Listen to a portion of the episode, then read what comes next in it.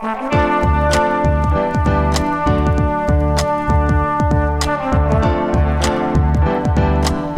listening to the Co Main Event Podcast. And now your hosts, Ben Fowlkes and Chad Dundas.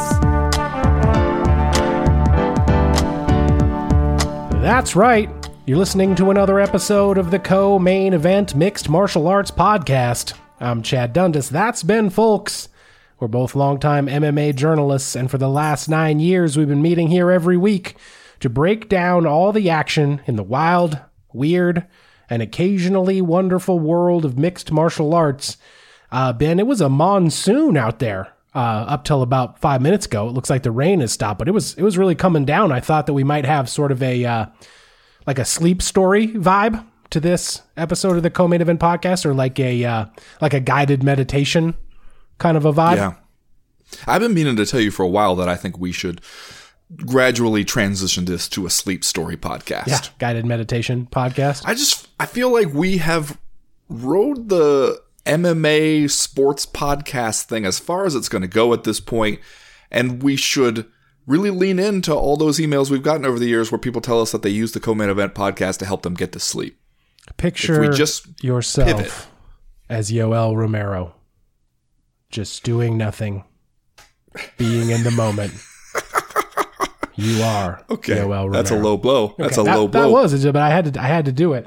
Uh, wh- how did you spend your Saturday night? By the way, we had dueling UFC and Bellator events on Saturday. Did you watch them both? Did you watch one? Did you watch n- neither of them live? What was the uh, what was the programming strategy over at the Fowlkes House? First of all, I'm, I just got to be honest with you. I'm dealing with a puppy situation over here right now. Yeah, I know where- we can all hear it. Yeah. He's he's on his bed right next to my my desk. He likes to be wherever I am at all times. And sometimes just like if I'm in the kitchen washing dishes, he needs to be leaning right up against my leg. And right now he is entertaining himself with various toys, but it's like he knows that I must be recording a podcast because he he got to have the squeaky toy. I keep trying to move it out of his reach so that we don't hear just squeaking throughout the podcast, but then he keeps managing to snatch it right back. So uh, I don't know how this is going to go. Um, so I watched both events sort of as I could while I was dealing with my children. Uh, people who follow me on Twitter will know that my eldest daughter somehow got it in her head that what we were going to do on Saturday was to do the see who can be the last person awake challenge. Oh, fun. Like she had it Very fun. it's like she heard about it somewhere. I don't know where. I did I didn't put this idea in her head, but she does this thing where she will talk about something first as she is suggesting it to us, and then after just talking about it a little bit in suggestion mode, will proceed as if everybody else has agreed to it, regardless of whether they have. And so that's what she did. But then my daughters, they both got into the idea and they were, and I was like, you know what? I can't think of a good reason why you can't stay up as late as possible. And I, plus it'll give you something to do while I watch these fights. And yet, once I agreed to it, once they kind of got in that mode, they both put on their pajamas. You gotta be kidding me, man. They put on their pajamas and like got cozy, got their books out and everything, and then like sat in bed as if they were just gonna sit there and battle sleep. And I was like, it's 5:30. you guys are making this harder on yourselves with your men like the, the mental approach you're going into it with right now. And so I tried to explain that to them. We watched these fights. Um, I was I had to interrupt every once in a while to go like divide a Rice Krispie treat, make sure everybody was getting their their dues, snacks. Um, but it did kind of free me up so that when my oldest daughter, whose idea this whole thing was, inevitably fell asleep at like nine thirty, then I just I I, I put the other one in, in bed and said like, all right, here, look at a a, a book while I check out what Yoel Romero and Phil Davis are up to. And really, it worked out amazingly well because I guess I slid right there into the Bellator broadcast just in time. Yeah. Uh, if they had stayed up long enough, you could have let them watch Phil Davis and Yoel Romero, and then they would have gone right to sleep. Hey, oh, Stop it! Oh, stop Say, it! say it's these these Look, hey man, that was situations. one of the it's not my fault. These situations keep suggesting themselves. that was one of the better and more interesting Phil Davis wins in years. It was not, but we'll get to that in due time. If yeah, the weird part is, if you go on the internet and you look at any of the numerous audio file websites that are like, "Hey, how to great get great sound quality on your podcast or or recording," almost all of them say, "Have a puppy in the room with you, wearing a jangly ass collar and chewing on a squeaky toy." I took the jangly ass collar off because this is this is not the first time I've dealt with this problem. Um, but the the squeaky toy situation, I mean, I've I've taken it away, but now he's just going to bother me. I mean, it's it's a real dilemma hmm. that we're dealing with over here. Hey man, we all love Carl, the puppy. You know what I mean? We like to hear from him. It's just a shame you live in that studio apartment with no backyard where you have to have him right there in the room with you while we oh, record Oh the yeah, podcast. no, no, you, you you act like I haven't thought of that. I'll just, I'll just put him in the backyard. He knows, Chad. I'm in a basement office. There's windows. He knows exactly where they are. He will walk over to them. He will look at me, and he will just bark, knowing that it's going to take me at least a couple seconds before I could get up there and do anything about it. And by that point, he will have won. So like, you act like all these solutions you propose, I haven't thought of them and tried many of them already. I mean, it sounds like you got some problem solving to do over there. That's all I'm saying. You're listening to the co-main event podcast proper. The show drops every Monday for free in your in your timelines and your podcast libraries. And if you think we're having fun right now talking about dogs and whatnot, you absolutely need to check out what's going on over at the Patreon page, patreon.com slash co-main event. Ben Fowlkes and I are over there party rocking all week long with three additional podcasts every single damn week for the beloved patrons of the co-main event podcast. We got the Wednesday live chat, the Thursday movie club, the Friday power hour. It goes and it goes and it goes and it goes and we have a good time over there. So if you're interested, check us out, patreon.com slash co-main event. Ben, something exciting happened this week over on the CME uh, Patreon. And that is Yeah. that we at long last have received the communal glow in the dark scorpion bolo tie to be shared among the patrons of the co-main event podcast. It's available to any patron who has a formal event coming up who wants to wear the bolo tie.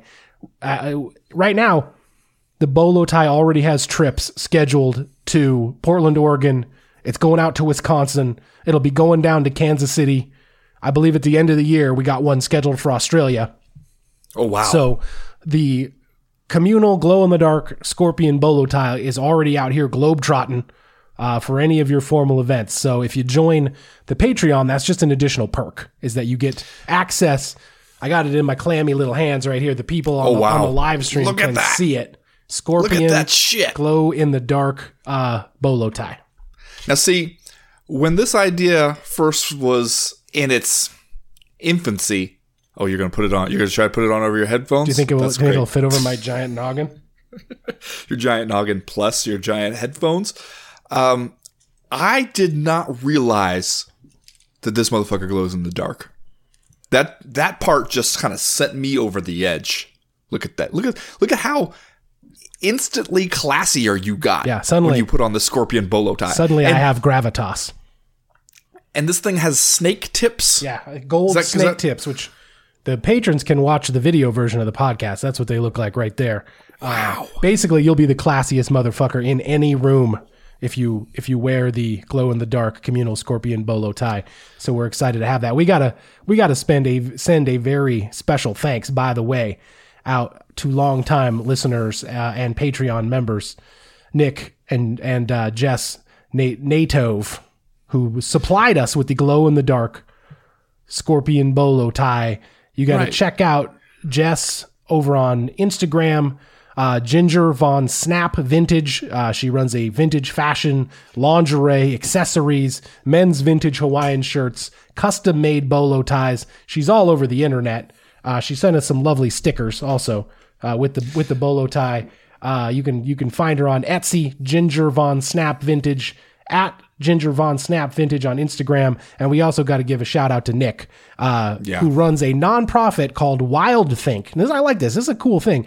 It specializes in making cognitive enrichment devices for animals in zoos and sanctuaries. So basically, they make like toys and games for gorillas and other animals who are living in captivity to try to enrich their lives, including, among other things, this animal vending machine that they made for apes, where the apes, I believe, can go up and like get a toy or something to eat out of the vending machine. So if you want to learn more about that, you go to wildthink.org.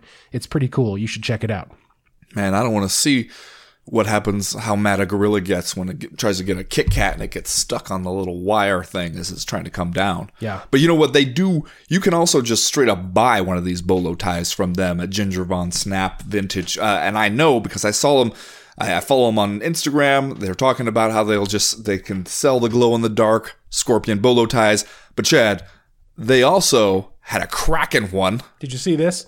They sent us this. Uh, Randy Macho Man Savage bolo tie free of charge. This one's just for the for the hosts of the co-main event podcast. This is for you and me. The patrons Well- can have the Scorpion bolo tie. We get the Randy Savage bolo tie. Well, next time we're at a formal event together, we won't have to argue about who gets to wear the Randy Savage bolo tie. You can wear that one because I already ordered myself a Kraken bolo tie, Okay. All right. which will coincide nicely with the start of the NHL season next month. Now, we are finishing up Hockey Movie Month this week by watching Red Army, the documentary about the Soviet hockey team. Kind of going to see the whole Miracle on Ice from the other side.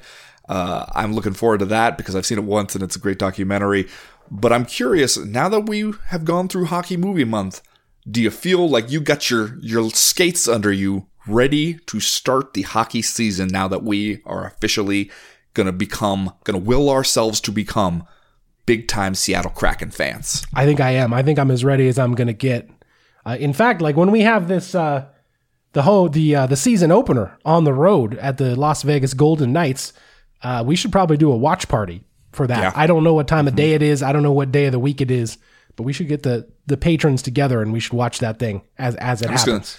I'm just gonna say it like I feel it right now, Chad. Fuck the Golden Knights. Indeed, this is gonna be that's gonna be Kraken for life. That's gonna be bro. right in uh, uh, fellow MMA journalist Kevin Iole's face. Big fan of the Golden Knights. When the Kraken go down there and hang one on the Knights, that's gonna be right in his face. Yeah, that's a lot. I know a lot of MMA media who are Las Vegas locals got into the the Golden Knights, and look, the Seattle Kraken are coming, and hell's coming with them. You know what I'm saying? Yeah. Mm-hmm. All right. Well, let's let's move on. Let's get to the mixed martial arts here. If anybody is still listening to the show at this point, uh, we got music this week from our guy Doug Ty, uh, co-main event podcast listener, aka Spider Fighting. He describes his music as instrumental beat music that straddles the non-existent line between aging indie dork and backpack backpack boom bap. Just writing me a tongue twister there. Thanks, Doug. Uh, I think his music's pretty cool. If you like what you hear from him on the show, you can check out more at soundcloud.com slash spiderfighting. We got three rounds, as usual, this week in the co-main event podcast. In round number one, Anthony Smith is on some Michael Jordan shit, and he just doesn't give a fuck anymore. And in round number two, we waited nine months for Yoel Romero's Bellator debut and frankly a lifetime to see him at light heavyweight. And when it finally happened, it was not great. And in round number three, one co-maniac rode in this week to remind us that the first meeting between Nick Diaz and Robbie Lawler was 17 damn years ago. So if everybody could please put down their copies of AARP magazine and adjust their hearing aids and pull their ras- rascals over to the side of the adult diaper aisle of the supermarket, we will get started previewing UFC 266. All that, plus are you fucking kidding me and just saying stuff. But first, like we always do about this time, let's do a little bit of listener mail. Listener mail. First piece of listener mail this week comes to us from Chris Naranjo, who writes How do we celebrate retiring legends such as Carlos Condit and Joseph Benavidez? How do you think they transition into the next step of their lives after they poured their blood, sweat, and tears into MMA for our enjoyment? Hashtag WEC never say die. After looking at their fight purses in their lifetime, uh, sounds like a good time to bring up what MMA an MMA fighters union could do for fighters' retirement health coverage after they leave the cage. Uh, ben, we did an entire episode of the co-main event podcast Friday Power Hour over on the Patreon page about the dueling retirements of Carlos Condit and Joseph Benavidez, who in many ways feel like contemporaries and in many ways feel uh, almost like they had complementary careers in in a certain kind of ways. Both both guys are are nice guys, well regarded, liked by the media, liked by fans, absolute savages out there in the cage. Both of them uh, extremely talented, top level, elite level MMA fighters who never quite graduated to the level of undisputed UFC champion. Uh, what can you say, I guess, about Carlos Condit and Joseph Benavidez that, that hasn't been said ad nauseum this week? Yeah, I mean, for one thing, I thought it was a nice development to see the UFC give those guys their due daps during the broadcast, yeah. right? Like, I mean, that's, and I understand that that's uh, a going to be a tricky situation for the UFC to deal with, just in general, because we know how MMA retirements go. And a lot of times when somebody exits the UFC, it is not because they're exiting the sport or it is unclear. Like, we don't get a whole lot of clear retirement statement stuff where guys are just saying, like, you know what? So long and and thanks for all the punches to the face you know and that's not always how this goes. And when it does go that way we don't always know whether we believe it. So i understand the ufc doesn't see maybe an opportunity to do that all the time. And maybe sometimes it just doesn't think like okay that that person had a long enough stay or distinctive enough career that it, it merits that from them.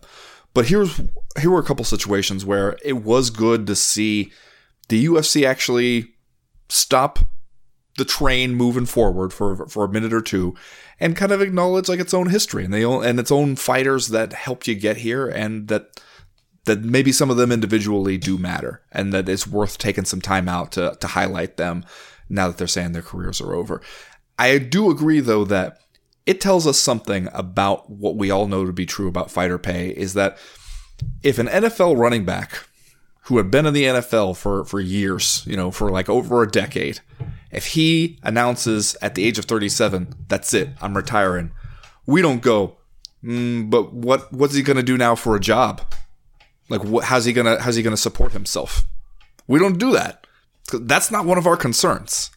And yet, with MMA fighters, it kind of has to be because we know that they do not make that kind of life changing money. Where when they say, "All right, that's it for me in the sport," you're retired from MMA. But it doesn't mean you're retired from like working or having to earn an income. Yeah, uh, and I agree. It was great to see the UFC acknowledge both these guys on the broadcast, uh, and it was it was a weird coincidence that both Joe B and Carlos Condit called it quits during the same week. Uh, among many people's favorite fighters, especially Carlos Condit, I saw a lot of people online acting kind of wistful about the the departure of Carlos Condit, just sort of like, well, there goes my favorite, walking off yeah. into the sunset. Uh, and, it, you know, they both seem like guys who are capable of having nice post fighting careers, doing something else for themselves, whatever it may be, being successful in that. They're both are, are smart guys who I think could be successful in a lot of different areas.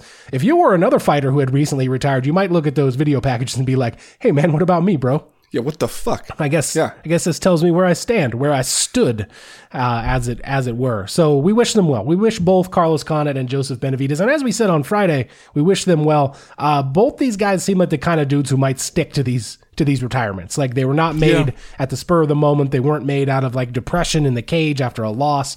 Uh, they both seemed like they meditated on it for a while. So I think good chance we don't see Carlos Condit or Joseph Benavidez in the cage again. So we wish we wish them well. We hope that they uh, find success in their future endeavors. Uh, next question comes to us from Chris Emanuel on Patreon. This was a long one. It was a good one. Uh, I had to cut it down a little bit because there's just no way we could read the whole thing. Uh, but shout out to Chris. He wrote us a good email. He writes I'm befuddled and confused at the seeming total lack of strategy that Bellator continues to display in its battle with no one to retain the title of the second biggest promotion in the U.S. oh, wow. Okay. So come on, just firing right out the gates, huh? When Scotty Coker first usurped the bear, and then parenthetically he says Bjorn means bear in Swedish, by the way, uh, it looked like Dana was going to be looking over his jacked up traps as the former Strikeforce head honcho breathed new life into a moribund show. Yet here we are, seven years on, and I'm asking myself, has anything improved? Where are they going, guys? What are they doing? They bounce from bad idea to bad idea. UFC rejects, failure. European League, failure. Heather Hardy, failure. Irritating Taekwondo girl who uses social media to show her butt cheeks off, failure. How much longer wow. will the ultimate owners just... put up with a leadership team seemingly bereft of ideas and direction? This is a little harsh to me, but I'm going to let you yeah. I'm going to let you go to respond first. I mean, I don't by what metric are we just declaring failure on all these things? See, that's one of the things that I wonder. And then, like, uh, and I mean this like not. I'm not trying to be a jerk. I'm, I mean this with actual curiosity. Like, what would success look like for Bellator right now in the current landscape of, of mixed martial arts? Like, what would we look at and be like, that is a success for Bellator? Because like they they pulled off this featherweight Grand Prix this year on the heels of a successful welterweight Grand Prix. That frankly, if the UFC had done it, if the UFC had staged a featherweight Grand Prix with all the same guys, all the same fights, and all the same outcomes, won by AJ McKee, who becomes the champ and now is arguably the hottest young up and coming star in the game, we would all be hailing it as the MMA happening of the year. We would be like, yeah. man, look at what the UFC accomplished this year with the featherweight tournament. Bellator does it, and it's just like, kind of no one cares. And that is the rub, I think, when you're talking about Bellator. Like, number one, kind of what do you want them to do? Like, what could they do differently? And again, I mean this with, with actual curiosity. Like, what would you like to see them do that they're not doing? And like, what can they do to make people care? Because it seems like they have actually had a lot of successes in the in the the recent uh, past and it's just kind of like nobody's watching. And I think that's because the UFC takes up so much time and so much effort, and as I like to see, so much oxygen in the room that it's a real ask to get MMA fans to make time and space for other promotions. And Bellator has kind of fallen victim to that right now. Yeah, and also there's this constant uh, tug of war going on for everybody between what do you do that gets attention and then what do you do that gets money and that that drive to expose the product to a bigger audience, but then also monetize the product. And those two things are tough to do at the same time. And you see, you've seen that with Bellator, meaning like, okay, for a while we're on, you know, free TV, that kind of stuff, or cable TV. Now they're on Showtime. That is going to automatically limit the audience a little bit. And they know that. And so they, their expectations have to adjust accordingly, but that's also how you monetize the product a little more, especially when it's owned by the TV people. And so, I don't, like, I don't know what we uh, as fans are asking of them. Are we asking them to be more like financially successful, to like pull off more of what the UFC is doing? Because we also then turn around and complain about a lot of what the UFC is doing with the just some fights era. And Bellator doesn't have that luxury where it can just churn out just some fights. It has to be trying to find innovative ways to get people to pay attention because otherwise it's just another like Friday or Saturday night Bellator event that people may or may not watch. And like, I, we're, we're asking these conflicting things of Bellator, but also being really quick to be like, you're not giving us absolutely everything all the time. And, and fuck you, you're a failure. Yeah, and it seems like there's a weird double standard. You know what I mean? Like the UFC obviously gets all this attention and all of this uh, benefit of the doubt because they've been the biggest, most successful MMA promotion in the world for a long time now. And at this point, they have got an absolute death grip on the top of the the MMA uh, culture. And I don't. They will probably never release it. But like, uh, you can talk about UFC rejects being a failure and I made fun of it at the top of the show. But Yoel Romero is a guy who came over from Bellator, who most recently fought for a title in his last UFC fight, and a popular attraction. And you took him and you put him in a fight. You could you could probably quibble with the matchmaking because you put him in a fight with a guy that it's tough to go out there and look good against. And he ended up I mean, losing. the original plan was Anthony Johnson, you'll recall. Right. So yeah. Uh, but imagine, like, if the UFC, if, if Phil Davis and Yoel Romero were both still under contract to the UFC, that is a fight 100% the UFC would make. 100% mm hmm they would make yep. that. And it would main event a UFC show, just as it main evented a Bellator show. So imagine if these weekend's events were flipped. And the, the UFC main event was Yoel Romero against Phil Davis in a light heavyweight contender fight. And then Bellator had Anthony Smith and Ryan Spann. Like we would all yeah. be like, "Oh man, shitty ass Bellator giving us Anthony Smith and Ryan Spann. Nobody cares about that. Fucking blah, blah, blah. But like, just because it happens in the UFC, it's gonna be round number one on the podcast today. Going to be a picture yep. of it on the website because uh, if you lead with Bellator, no one will watch or listen. So that's that's just the way it is. And I don't know how Bellator changes that. To be perfectly frank with you. Yeah, I don't know either. All right, here's one about Bellator, though. This one came to us from Roland Bleasy. He wrote, uh, Big fucking tuna. Also, I really enjoyed the pacing of the Bellator broadcast. So, of course, he is talking about Ben Parrish, the light heavyweight, who goes out there with the man on the street build, the man on the street appearance, knocks out Christian Edwards 38 seconds into the first round to kick off the main card of the Bellator 266 broadcast, and then comes backstage for his post fight interview. Uh, and, and he's just like spinning gold, man, working magic. And again, if this guy was in the UFC, we'd be talking about him as like potentially a, a fan favorite, another Tai Tuivasa type guy. He's out there talking about the haters and all this stuff. Uh, you, you love everything that he's doing. Yeah. Also, I have to point out, Chad, you remember we did 20 bucks we never want to see again on Friday's Power Hour. I wanted to bet my remaining $5. I had kept $5 in reserve so that I could bet it on Socrates Hernandez Yeah. on the Bellator prelims. Um, Socrates Hernandez did not win his fight, but fought bravely right until the end. Um, instead, what I did when I looked at the Sportsbet Montana app on Saturday morning was I said, all right, let's see if there's any just absolutely insane favorites, as there usually are on the Bellator prelims. And I saw, ah, Christian Edwards, a minus 2,000 favorite over Ben Parrish.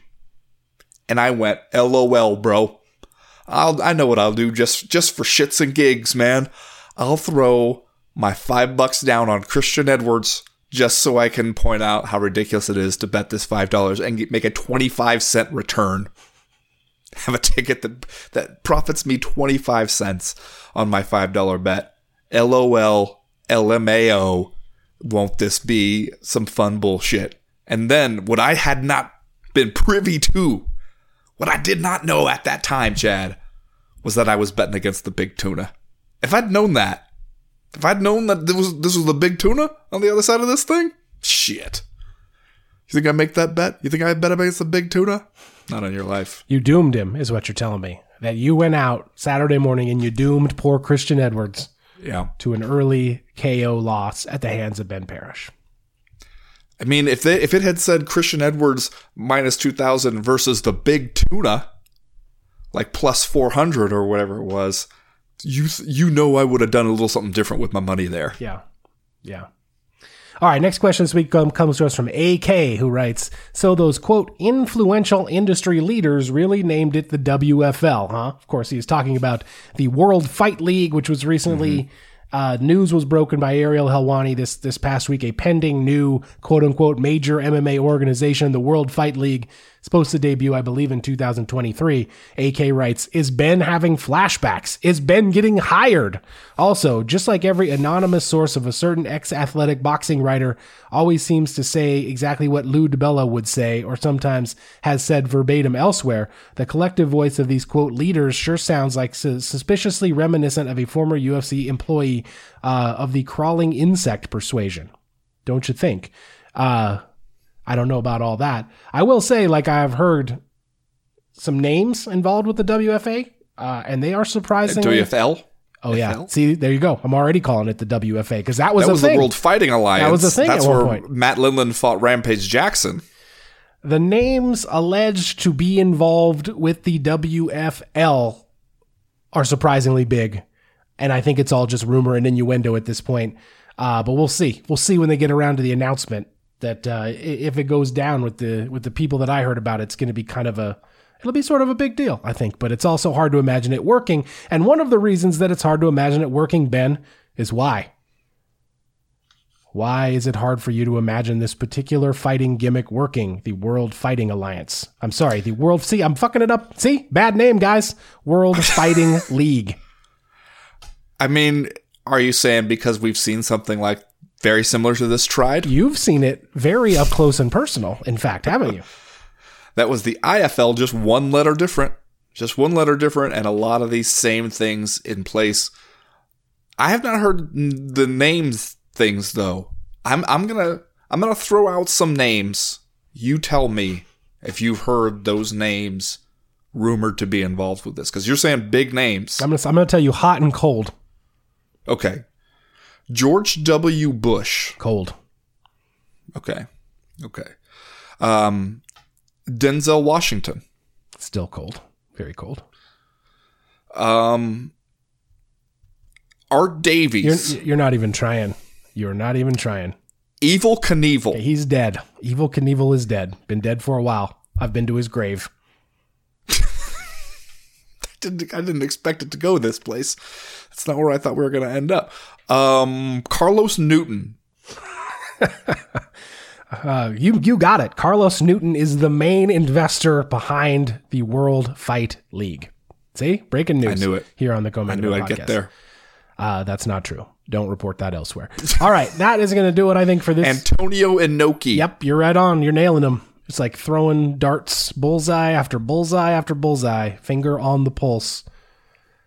Ben Fowlkes. Uh, That's going to do it for listener mail this week. If you have a question, comment, or concern that you would like to air to the podcast in future weeks, you know how to do it. You go to the website co-mainevent.com and click the link in the top right hand corner of the screen that says email the podcast. That'll get you in touch with us.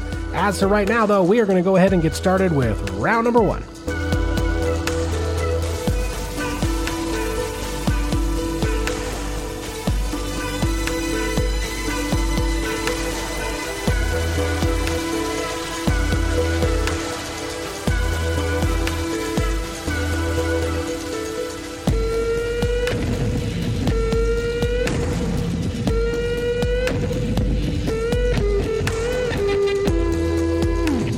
Well, Ben, Anthony Smith went out there on Saturday night and he essentially wore Ryan Spann around the cage like a hat for ah, three minutes and 47 seconds or so before uh, he knocked him down. Again, he got on top of him. He, he locked up the rear naked choke, secured the very quick tap from Ryan Spann. Anthony Smith secures uh, his third consecutive win in a row, his third consecutive first round stoppage. And then he had some words. He had some words to say to Ryan Spann. Uh, not altogether nice. There was a bit of a fracas there in the cage. Things got quieted down pretty quickly. Herb Dean out there playing peacemaker, assuring everyone we're okay. Let's get these guys together to shake hands, have a little hug. Anthony Smith comes to the post fight press conference. Uh, it sounded like a, hey man, we're cool, but I don't think I ever need to talk to Ryan Spann again kind of an attitude from Anthony Smith at this press conference. Uh, but Anthony Smith is a likable, articulate guy when he jumps on the mic and starts talking. And he had a, a, Yeah. a pretty good post fight press conference here, 20 minutes in front of the media, kind of talking about how he feels disrespected by fighters. He feels like they don't respect his journey, uh, the uh, the changes he's made, the, the the the life stuff he has sacrificed. Uh, and now he proclaims he wants this rematch with Alexander Rakic to get himself back into something approaching top contender status in the light heavyweight division it was floated during that press conference that perhaps one of the reasons that Anthony Smith is overlooked or disrespected, so to speak, by his peers is that he does come across as this like nice, easygoing, soft-spoken guy a lot of the time. He works uh, as a broadcaster for ESPN. He's very good at it, but maybe some of that kind of nice guy, uh, humble, low key kind of stuff makes it easy for other fighters to look at him and say, "This guy, I I could beat this guy. This guy doesn't seem like he's all that special."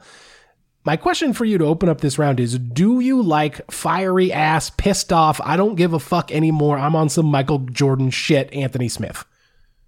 Well, just to be clear, when he said that I'm on some Michael Jordan shit, I believe he was talking about kind of the "and I took that personal" Right. meme. He was saying, which I can't believe I haven't seen one of those yet. On like I'm, I feel like I kind of got my ear to the ground when it comes to MMA memes for the most part, and I have somehow not seen one of Michael Jordan sitting in that chair with Anthony Smith's head photoshopped onto his shoulders, and the line underneath saying "and I took that personal." Right. Once again, it was like Anthony Smith being very kind of like self aware was saying, Yeah. maybe I'm just taking this stuff and making mountains out of molehills and blowing it out of proportion to motivate myself in a way that Michael Jordan used to do. I would also say your former longtime light heavyweight champion, Jon Jones, used to do the same damn thing on the regular. Uh, so we might as well just say he's on some Jon Jones shit also. But yeah, he wasn't comparing himself in terms of greatness to Michael Jordan. He was saying maybe motivationally, I am playing the same mental games with myself as Michael Jordan used to. But do you like this Anthony Smith? Do you like this Anthony Smith that will choke a motherfucker out and then holler at him in the cage to say, Where was that ass whooping you promised me? Yeah, you know, and honestly, I don't have a big problem with that. Like, I know people will get all up in their feelings about sportsmanship and, and shit like that uh, for stuff after a fight. But it's not like he was standing there soccer kicking the guy or something to, to stand over him after you beat him and say, like, where's that ass whipping you promised to give me? I say that's all fair play. And also, I understand, like, I, another thing that I think Anthony Smith is right about and then uh, shows a little more self awareness about is when he said afterwards, like, I think people are kind of making a big deal about it or they're surprised about it because it's me. If it was somebody else, like somebody who has more of a reputation of being uh, like an asshole to their opponents or something, and they did this same thing where they stood there over the guy afterwards and, and said some shit to him, people wouldn't make a big deal out of it. You know, like it, it, they would they would see it coming a little bit more. But with Anthony Smith, you are surprised. The first thought is like, what do you do to get Anthony Smith so riled up? Like Anthony, because he just is not normally that kind of a guy. But when he explains it, I, I get what he's saying, especially because he's been in this sport a while. He's got a ton of goddamn fights. He's been up and down in the sport. And if he's feeling like, okay, this guy is trying to say all that stuff that I did doesn't matter. He's gonna beat me up anyway, and all that stuff that I did doesn't mean anything. I can see how, especially at this phase of his career, that pushes a special button for him. I'd also say though that like maybe that was Ryan Spann telling himself some stuff. Yeah. Maybe that's the guy coming in there and trying to tell himself that all the time you've put in this sport and your experience in big fights and, and main events and performance bonuses, maybe he's trying to tell himself that stuff doesn't matter because he needs to believe that it doesn't matter. Because that's one of the big advantages that he's giving up in this fight is that you have a ton more of that experience than he does.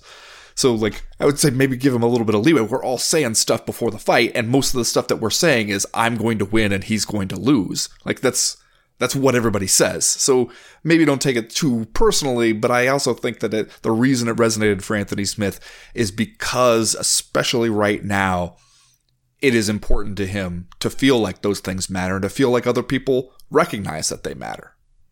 The wins now are over Devin Clark, Jimmy Crute, and Ryan Spann. Anthony Smith is officially ranked number six overall in the light heavyweight division. He is calling out Alexander Rakic, of course, who is uh, ranked number three overall and was the last person to defeat Anthony Smith back in August of 2020 during this kind of like uh, down cycle, you might say, for Anthony Smith when he had that kind of ugly loss to Glover Teixeira, fifth round TKO.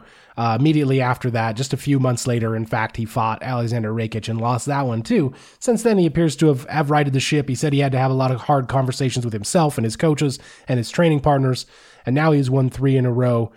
I guess this question could be asked of anyone in this light heavyweight division, uh, which now uh, feels the absence of Jon Jones. You've got the champion Jan Blachowicz, uh, Yanni Blackjacks with the Polish power and the suicide rope, about to fight Glover Teixeira.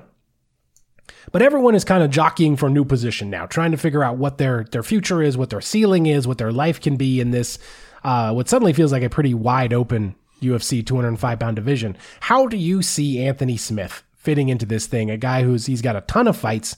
He's only 33 years old, but he's got a lot of wear and tear on the tires, and yet he has looked really, really good in these last three fights uh, against you know people of of like middling, middle of the pack kind of seeming light heavyweights. Uh, he he obviously had his own fight against Jon Jones at UFC 235. It did not go well for him. He lost the unanimous decision, even though Jones lost a couple of points uh, in the championship rounds, if I'm not mistaken, for an illegal blow. Uh, but but now that the that the champ, the big the big time long reigning champ is gone, what where where can Anthony Smith go in this division, and how high can he climb? I mean, you know how we like to talk about how you can undercut anyone's career, anyone's accomplishments and their wins if you really want to. You could also, the opposite, you can go back through, at least with a lot of people, and say, hey, this wasn't as bad as it looked on paper. And I think maybe it's honestly kind of worth doing that when it comes to Anthony Smith because, like you said, okay, you got the decision loss to Jon Jones, the greatest light heavyweight in MMA history, and it's not like he got just completely blown out in that fight. You know, they go all five rounds. He gets up off the, the canvas after that illegal knee, which you said the entire MMA world at the time owed him a debt of gratitude for because he could have stayed down there, taking the disqualification, uh, Aljamain Sterling style, and it would have thrown us into a whole tizzy over trying to figure that thing out. But then, you know, he he gets uh, the win over Alexander Gustafsson. He was looking good against Glover Teixeira, and he got floored with a good punch, and they just could not get back in that fight. Got his teeth knocked out and everything as Glover just pouring on the punishment, and he took a whole lot of damage in that fight, just because you know, he he was looking good while he kept his feet moving. He, he slowed down just a little bit, and Glover made him pay. But also, Glover's really damn good. We figured that out as well.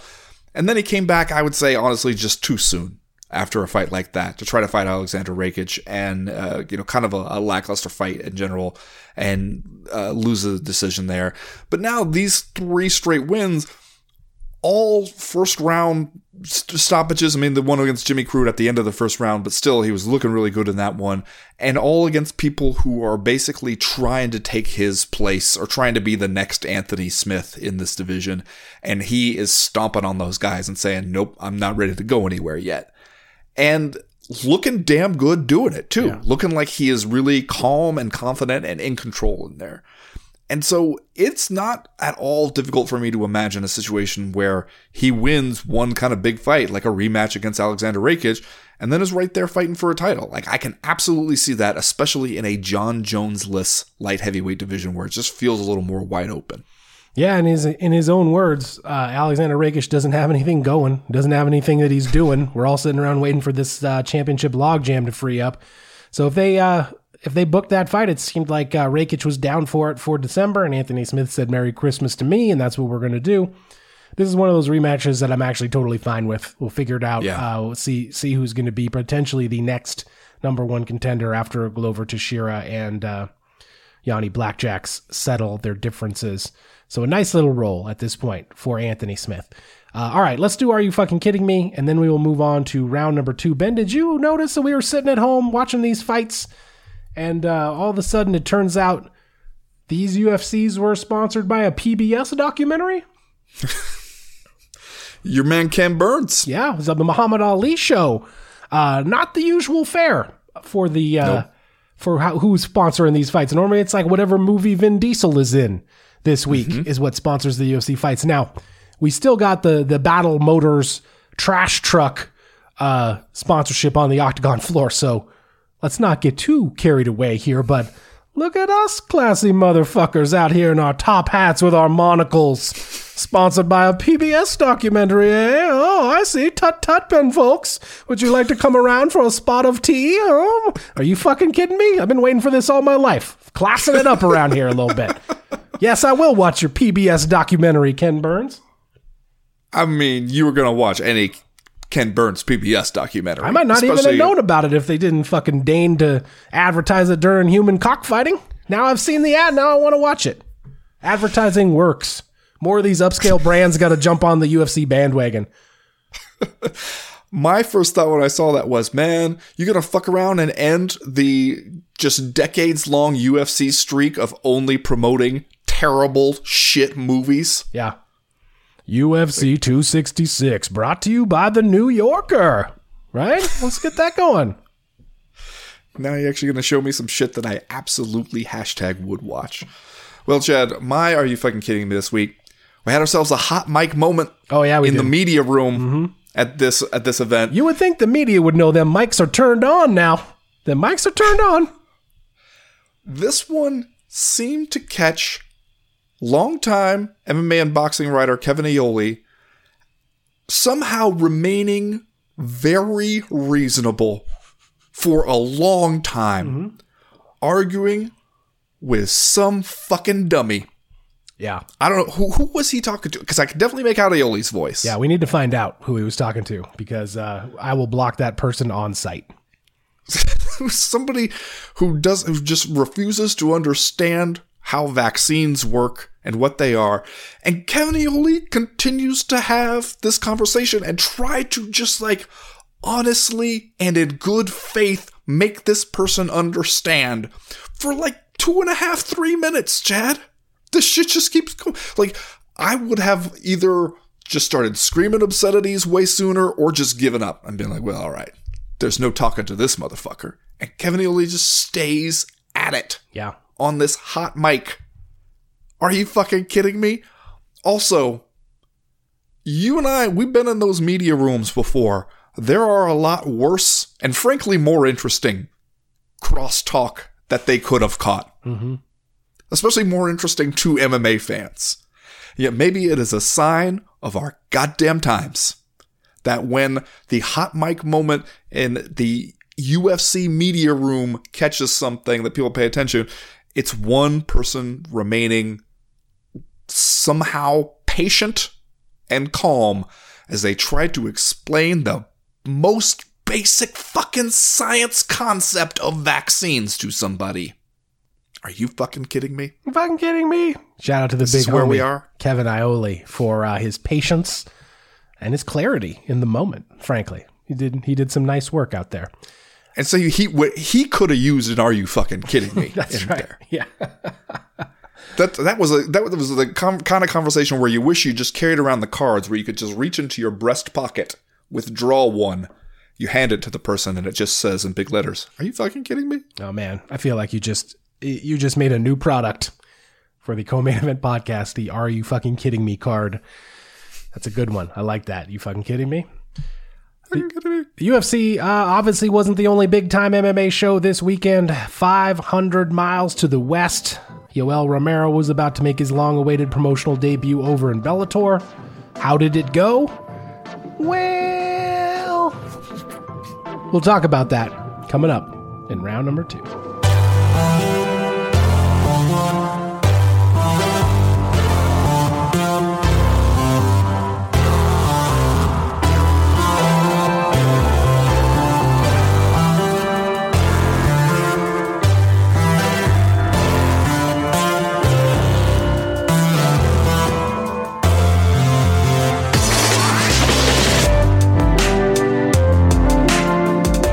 Chad, you see, what had happened was Yoel Romero thought there were five rounds to this shit. How could that be? How could he think that? It was a main event, Chad. I know what told him. Like, uh, is this like Rampage with the ketchup? They were like, you know what? If Yoel thinks this thing is five rounds and he's going to get ready to go five rounds, let the man come in in shape. I mean, you get to the end of the third round. Yoel Romero is obviously very fired up. I thought he was going to do a thing of, hey, this guy just took me down and held me there. This I'm going to lose a decision, but this is bullshit. But then it seems as if the thing he is fired up about is that the fight is over at the end of the three scheduled rounds. Yeah. And he thought that maybe he was going to get two more rounds to work. Even so, I did not get the impression from the three rounds that we did see that things were trending in such a direction that Yoel Romero was about to bounce back and beat Phil Davis. This honestly was, and I think maybe we're going to disagree on at least part of this. I'm going to say a good performance by Phil Davis Yeah. and a smart performance by Phil Davis because he stayed more active, knowing it seems early on, especially that sometimes the problem for, for Romero is just giving away rounds while he waits for the perfect opportunity to burst forth in a sudden fight ending spasm of violence. And instead, you stay busy on that guy. You you keep him at the range that you want him at. You don't let him get close enough to just blow up all over you. And then also when you get into the third round and you have him, uh, you, got some of his his timing and his rhythm and everything worked out, and you know where he's going to be. Then you take advantage of the fact that you're a pretty good goddamn wrestler too, and you take him down and you hold him there and you beat him up there on the and keep him on his back as much as you can. That's just a, a smart way to go about getting a W by Phil Davis. Yeah, no, I agree. And, and for Yoel Romero, if he did legitimately come into this fight thinking that it was five rounds, maybe that is why it explains, you know, maybe that explains why he paced it, so, you know, so, so the way that he did. That he's he's kind of like easing into these championship rounds. If he thought he had ten more minutes, maybe the the inactivity in the beginning of the fight makes a little bit more sense actually. But still, like that is a pretty big misunderstanding to have when you are coming into your Bellator debut, which by the way was scheduled once before, man. It's not like we did this on short notice. We've been waiting for this thing for a while to happen. So for Yoel Romero to come into it and not even really know the particulars of how the thing was going to be arranged kind of a big screw up by somebody at some level. Uh, I'm going to talk about Yoel Romero first because now he is, I believe, one in five in his last last six fights. His only win is Luke Rockhold back at UFC 221 in February of 2018. Uh, and he has since lost four fights in a row against really high level competition Robert Whitaker, Paulo Costa, Israel Adesanya, uh, Phil Davis, now uh, via split decision, which was was ridiculous and drew rightly drew a lot of ire yeah. from the people. Even Yoel Romero was like, no, that's bullshit, man, uh, when he's out there in the cage. Uh, this is troubling to me, man. And as I, that's what I said leading up to this fight. That the, the last time we had seen Yoel Romero, UFC 248 against Israel Adesanya, he had a very strange performance uh, for the middleweight championship. Very inactive. Seemed like he really wanted to draw out Israel Adesanya to come to him, so perhaps he could counter him. But now we get this this performance against Phil Davis, where the first round was very inactive. The second round, Yoel Romero seemed to want to turn it up a little bit, but Phil Davis was just able to turn it up a little bit more. And then in the third round, Phil Davis kind of had his way, landed the best strikes, and took Yoel Romero down like five times in this fight, I think, something like that. So, uh, all of that is troubling to me about Yoel Romero, who has been an ageless wonder up to this point, and we have all been kind of waiting for father time to catch up with that guy. Maybe it has at this point. I don't know. Uh, he's looking a little loose around the middle at 205. You know, oh, come on. Just doesn't look like the same. Come on. Just doesn't look like the same monster, man, to be quite frank, at this weight in this in this organization. I know Scotty Coker still has high hopes for him. They're going to get him some other stuff to do. Uh, but uh, but we'll see what happens. This, this was not a, an auspicious beginning for Yoel Romero in Bellator. Now, on the flip side, though, for Phil Davis, uh, we don't give this fucking guy enough credit, man. He's just really good. And I know that, like, he's a guy that it's kind of easy to hate on because he has these performances where uh, basically he just makes the other guy kind of look bad and he rolls out there and and gets to win, gets a split decision win here. But this was a good performance for him. Uh, he used his reach. He landed some good strikes. He set up his takedowns.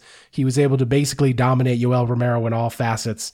If you look at the career of Phil Davis, man, uh, he basically only loses to the cream of the crop. It's astounding now to recognize that he has been in Bellator for like six years and has had 13 fights, is the former champion He's basically only lost to Ryan Bader and Vadim Nemkov in that organization.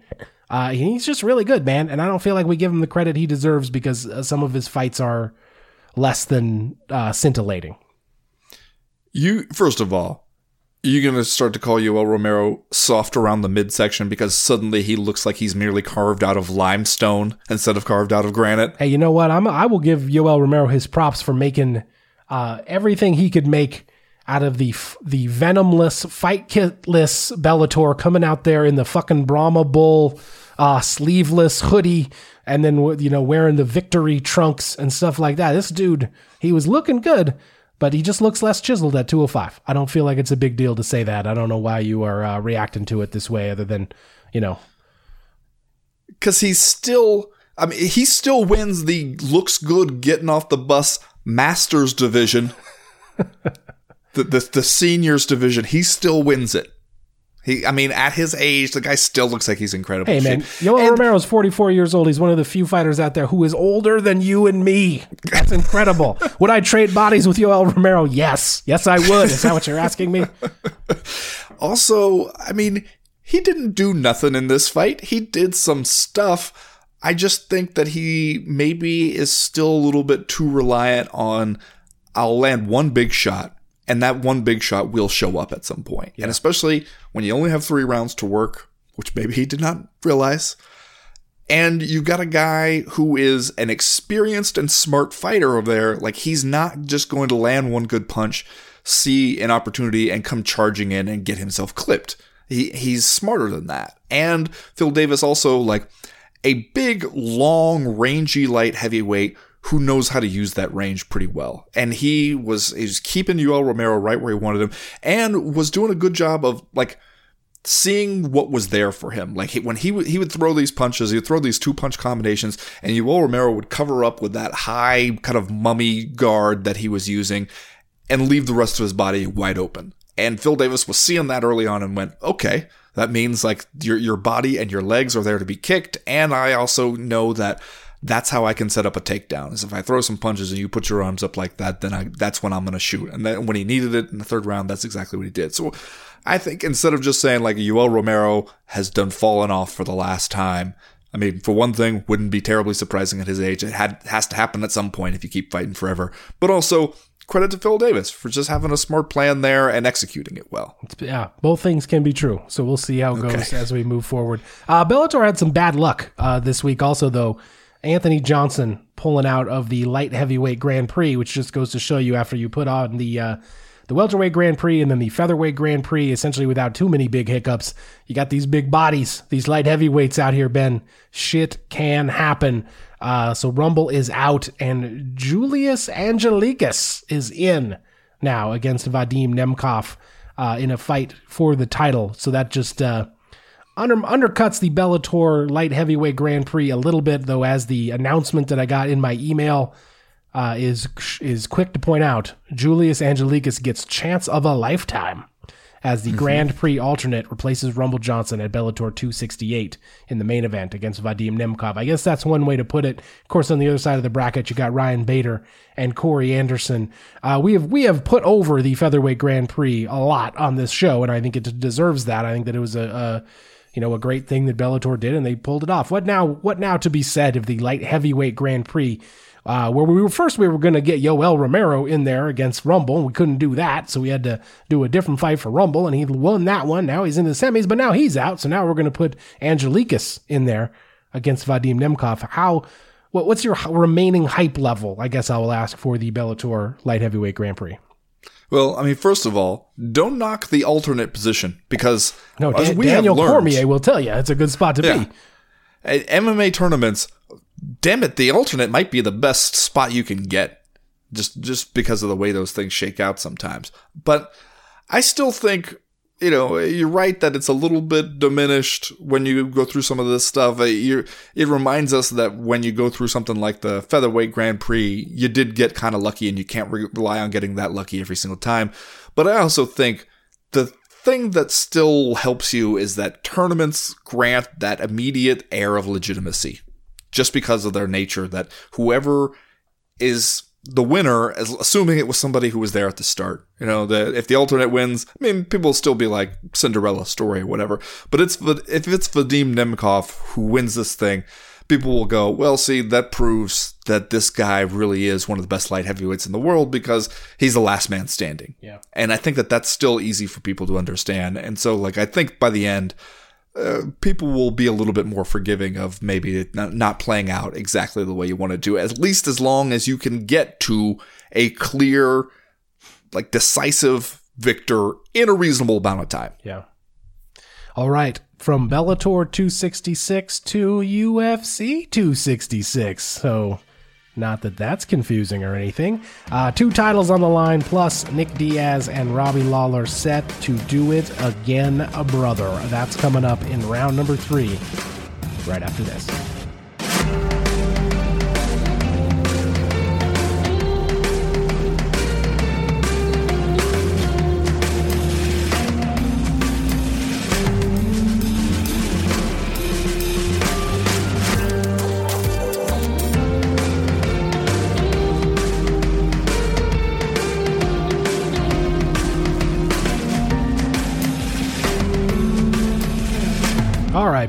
Well, this weekend, UFC 266, Nick Diaz returns to the cage for the first time since 2015. By all rights, kind of riding a three fight losing streak here. Carlos Condit, George St. Pierre, and Anderson Silva, none of which uh, are currently active fighters anymore in, in MMA. Of course, the Anderson Silva loss overturned because Silva tested positive for some steroids. Uh, Diaz also tested positive for marijuana, leading us to a fucking snafu. Uh, that results in Nick Diaz being absent for a long period of time. Some other reasons probably contributing to that as well. He returns this weekend against Robbie Lawler, a rematch of their first fight from all the way back in 2004. Robbie Lawler also comes into this thing on the heels of a handful of losses for, in fact, most recently to Neil Magny in August of 2020. What should be looking should we be looking forward to in this fight, Ben? A fight that is going to be 5 rounds despite the fact that it is kind of going to be right in the middle of this UFC 266 card. Here's what I encourage us all to do with this fight. Let's really enjoy and savor the build up the lead up to it because I think it's tough to know exactly what you're going to get yeah. from these two guys at this point. I said before, and I still stand by it, that I think that because of the nature of the two guys involved, it's not going to be like one of those things where you throw two old guys in there and it just makes everybody sad. Yeah. I don't think, you know, and it's not like a, a guy who we loved from years past getting stomped on by some young, hungry new guy. It's peers with a history who are getting in there at a time when it makes sense for both of them and where they are. But also, the same way when we showed up to watch Guns N' Roses play here at Washington Grizzly Stadium uh, a few weeks ago, we we showed up knowing that Axl Rose was damn near 60. It's not 1989 anymore. Can't have the same expectations. I would urge some version of the same thing here. Let's enjoy it Let's enjoy especially the moments beforehand where everything is still possible. But let's also not expect that they, they'll just pick right back up where they left off because the you know they they both lived several lives in this sport since then. Yeah, Robbie Lawler's 39, Nick Diaz is 38, so I believe it would be uh, proper for us to expect some drop off. However, with these two guys, like I still feel somewhat confident they will we will get a more uh, we'll split the difference, let's say, between Axl Rose and Duff McKagan. I think we're going to get a slash kind of okay uh, look from these two guys. I still don't have a lot of fear that either Nick Diaz or Robbie Lawler is going to show up for this thing looking shot, looking spent. I think we will uh, probably get as good a fight that a couple guys pushing 40 could probably give us between these two guys. They're both just gamers. They both have always been in shape. Uh, and I don't expect either of them to to to show up looking like a, a, shadow of his former self. I think we will probably be all right. I think Nick Diaz is is clearly the bigger wild card here since we haven't seen him in so long. Is it a risk to make this thing five rounds though, considering the age of everyone involved here, or are we comfortable enough to say, hey? Nick Diaz and Robbie Lawler have always been able to to put in those minutes, and they will be able to put in those minutes this time around, even if they're getting a little long in the tooth. Yeah, it's not their ability to put in the minutes. I guess I would worry about. It's the you put two guys who hold on. Are you for, dropping a vision quest on me right now?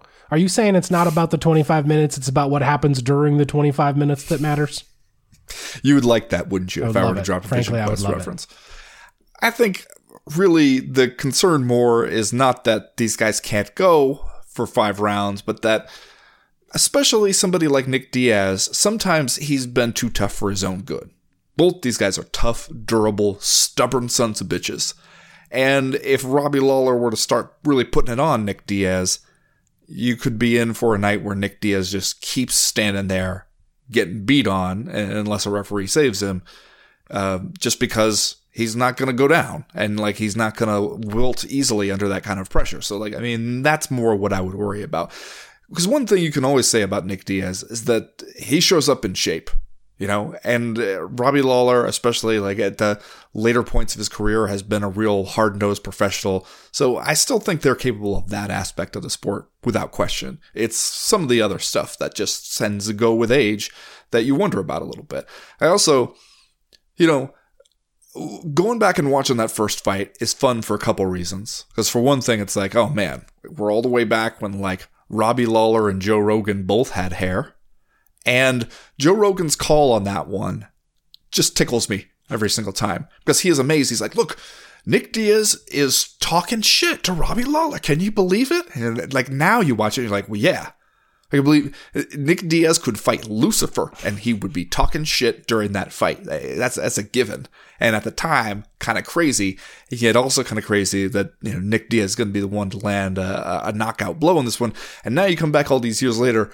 Uh, I'm looking at the odds. Robbie Lawler, according to most sportsbooks, a very very slight favorite. Do you think he deserves to be? Yeah, I think so. Probably just because of the inactivity from from Nick Diaz, and again, we don't know totally what we're going to get from him just because of the time away. So uh, it'll be interesting, man. I'm kind of looking forward to it. I don't think it's going to make us feel sad. Uh, we will reconnoiter after it happens, and maybe we will be singing a different tune, but we'll see. Uh, speaking of 38 year olds, Lauren Murphy going to go out there and fight Valentina Shevchenko uh, for the title in the co-main on this thing. Lauren Murphy riding a five-fight win streak, most recently over uh, JoJo Calderwood at UFC 263. This is one of those things that feels like a feel-good moment for Lauren Murphy headed into the fight. Uh, what are, what are we going to get though on the night that this actually happens? Just because Valentina Shevchenko has been the women's flyweight champion that that no one has really been able to say shit to uh, so far during her reign. You know what? If I were Lauren Murphy, you know what I'd be telling myself right now? She has to lose eventually. Why not? Why not now? Yeah, I would be looking Why at the me? MMA junkie Valentina Shevchenko through the years uh, pictorial slideshow, and I'd be like, look how many years there are here, man. She's got to lose eventually, right? Eventually, her number's going to come up. If not now, when? If not me, who? That's that's the that's the that's the words I would be bringing to Lauren Murphy's corner, hyping her up, being like, "Look, she's not perfect. She's going to lose sooner or later. She's going to slip on a banana peel out there. Could be tonight. Why not tonight? Because other than that, it's a little bit hard for me to talk myself into seeing a Lauren Murphy victory here. Short of slipping on a banana peel or looking at the uh, Valentina Shevchenko through the years uh, slideshow and convincing yourself that maybe she has passed away, and that's why we're doing this retrospective. uh, what's the game plan for Lauren Murphy? And I guess I just uh, not only Lauren Murphy, who I feel like is uh, uh, you know a person who has become kind of easy to like on this this run to the title uh, shot. Uh, what is the game plan for anyone in this division against Chevy Shanks? Oh man. Um, I hope one of the lights comes loose off the overhead truss and falls down, and hits her on the head. Okay, so you're not going to be putting your money on on anyone against Valentina Shevchenko at our twenty dollars you never want to see again betting contest. Or, I mean, or uh, you know, we've seen people's legs be snapping underneath them and shit. How about that? That could happen, right? yeah, you saw Legs, me. they're leg bones are fickle things, man. That's one thing I've learned the last few years in uh, mixed martial arts. They can just snap like a goddamn breadstick at any time. Weeks from now, Valentina Shevchenko could be recording a video for her Instagram page where she's driving a CVS on her rascal with a, with a gun on her hip. Obviously, considering everything we know about Valentina Shevchenko, that's what we're looking forward to. I mean, see, I don't even want to joke about it anymore because now I'm picturing what it might do to her dancing, and it's just I feel bad. I feel bad for even bringing up the possibility, man. You know, All right, let's talk about the main event here. Alexander Volkanovski takes on Brian Ortega. We put an entire season of The Ultimate Fighter behind this one. These two guys were coaching on that. Brian Ortega uh, outdueled Chan Sung Jung pretty impressively. Unanimous decision win there in October of 2020. Alexander Volkanovski, obviously the champion, regarded as uh, the best uh, featherweight fighter in the world at this point. The last two wins back to back over Max Holloway, UFC 245, and again at UFC 251, uh, both close enough to uh, to raise questions. Does Brian Ortega have a shot here against Alexander uh, Volkanovski in the main event? it's really tough for me to know what to make of Brian Ortega right now because you know he had that fight with uh, Max Holloway where he got the, the, the title shot and just got sort of outclassed a little bit, especially as the fight wore on against Max Holloway, who was just pouring it on him, and then he also still felt like. You know, he that was like his 15th pro fight, I believe, maybe 16th pro fight, and it was it felt like he was still a work in progress as a fighter. And at the time, though, I think people went like, okay, we've seen we've seen how far Brian Ortega can rise, and above that, he he, will go no further. But then when he came back against Chan Sung Jung and looked like just such a different fighter, Yeah, look like a different look- dude out look- there. look way better and just all around like a much much improved fighter. And everybody, I think, went okay. We're ready to reassess our opinion about Brian. Ortega. But that was also one fight. You know, it was one fight almost a year ago. And so then to see him have to turn around right now and go in there against Alexander Volkanovski, who has looked like he is absolutely the best featherweight in the world, it is tough for me to know just based on that one fight where Brian Ortega is and how capable he is of dealing Alexander Volkanovski. Because especially Volkanovski now with a few of these like uh, five round fights under his belt, and one thing we saw in that pair of fights against Max Holloway is that he is a smart fighter who's really uh, capable of adjusting on the fly. Yeah. And like if you're if you can't go out there and just shock him all at once, you got to be ready to see a couple different versions of that guy within the same fight. And that's tough to deal with, man. Yeah, I'm excited for it because I don't know totally what to expect from either of these two guys in this one, but especially the new look Brian Ortega. I want to see how far he can go. Uh, it, it's hard for me to imagine that he would go out there and, and sort of like outstrike Alexander Volkanovski. Like I think he's going to have to to do maybe a little bit more of an old school Brian Ortega thing to have a chance to win this. Probably mix things up a little bit. I assume when I invoke uh, the old school Brian Ortega that he will lose 24 minutes of this fight and then win by rear naked choke submission in the final seconds. right? That's going to be how it happens. Uh, but I'm excited for it. What are we doing odds wise? You have the odds over there in front of you, Yeah. did you not? What, what's the, what are the what are the sharps saying about this? Right now, I'm looking at Alexander Volkanovski as about a minus 160 favorite. You can get Brian Ortega. Most places have him around one plus 135, plus 140. Uh, he is as high as plus 150 from a couple different places. So pretty competitive uh, according to the odds makers, even though Volkanovski is the is the slight favorite here. Would you like to know what the odds look like for Lauren Murphy versus Valentina Shevchenko? Mm, I guess so. Well, I'll say this: you can get a lot of value out of Lauren Murphy right now if you're willing to throw five bucks down. You know I like an underdog bet. I know you do. Most places have her somewhere around plus 800, so an 8 to 1 underdog, as high as 10 to 1. If, however, you want to think take what you think is the guaranteed money on Chevy Shanks, uh, you're looking at maybe around minus 1200. So, not a whole lot of bang for your buck there. Why don't you, in the same way that you just did during the Bellator event, you take that money, you put it, you put, you take some of your twenty dollars we never want to see again, you put it on uh, Valentina Shevchenko, and we'll test this Ben Fowlkes curse theory that I've got going. So, what you're saying is that I should bet on Valentina Shevchenko so that she loses, and then you will presumably slide right in under there and bet on Lauren Murphy? I can't confirm or deny these baseless accusations that you're making. I mean, I don't totally understand finance law, but I, f- I just this feels illegal. what you're trying Insider to do. trading is what it is because I already know you got the curse hand. One you wear a glove all the time because one of your hands is black and rotted from the curse.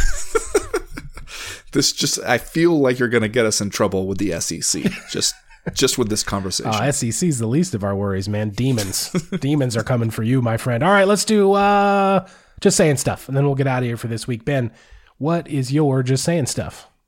Well, Chad, it sounds like Dan Hooker is going to make it to this fight after all.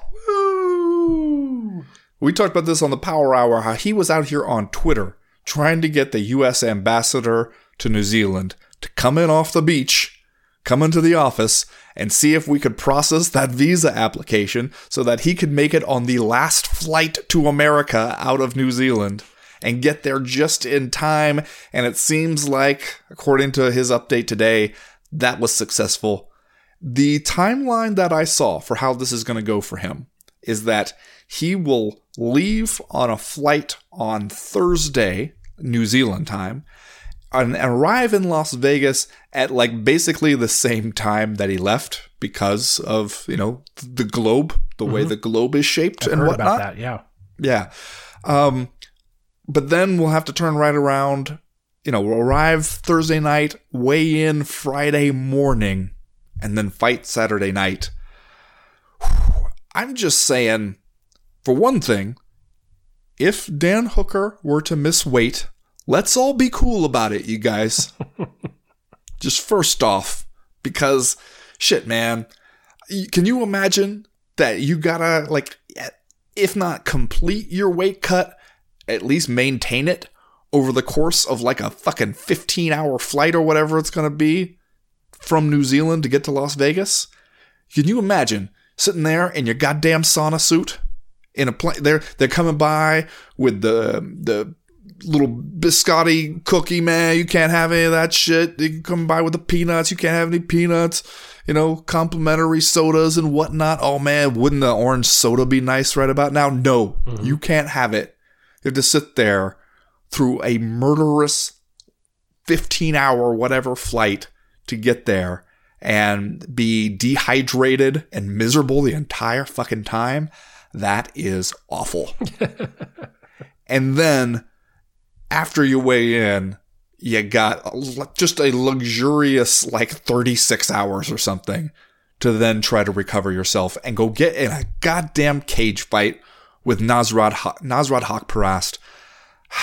I'm just saying, sometimes this sport reminds you that it is extra crazy. Yeah. Because can you can you even imagine if we're like, all right, the the tight end for the Cincinnati Bengals, we're trying to get him on the last flight out of Italy or something, get him here just barely in time for morning meetings, and then right into the game. That shit is nuts, man. And yet, Dan Hooker's prevailing response here is just elation at being given a chance. I'm just saying, this sport, man, this saying. fucking sport. Just saying. Can you bring an Airdyne assault bike on the plane with you? Could we like could Dan Hooker set up his bike in the uh, in the galley at the back of the plane and just be sitting there, you know, in his sauna suit, just riding, just cutting Can weight? you imagine? Imagine you're sitting on the plane next to Dan Hooker. this big mummy wearing towels, wearing a bunch of towels, and be like, "Oh, call the TSA." You're digging around in your carry-on, and you come out and you think you're. I'm being a nice guy. You turn to the guy and you say, "Gummy bear," and he just looks at you like he is about to throw you out the goddamn emergency exit. Yeah. Ben, did you see uh, Ion Cutelaba take Devin Clark's the middle three teeth in the bottom of his jaw and just like moved them back like an inch? Did you see that happen?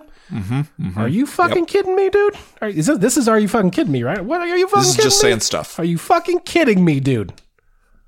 Are you fucking kidding me? This dude had to go to the hospital after and get his teeth moved back up. They had to jack his teeth back forward in his mouth, Ben. Are you fucking kidding me?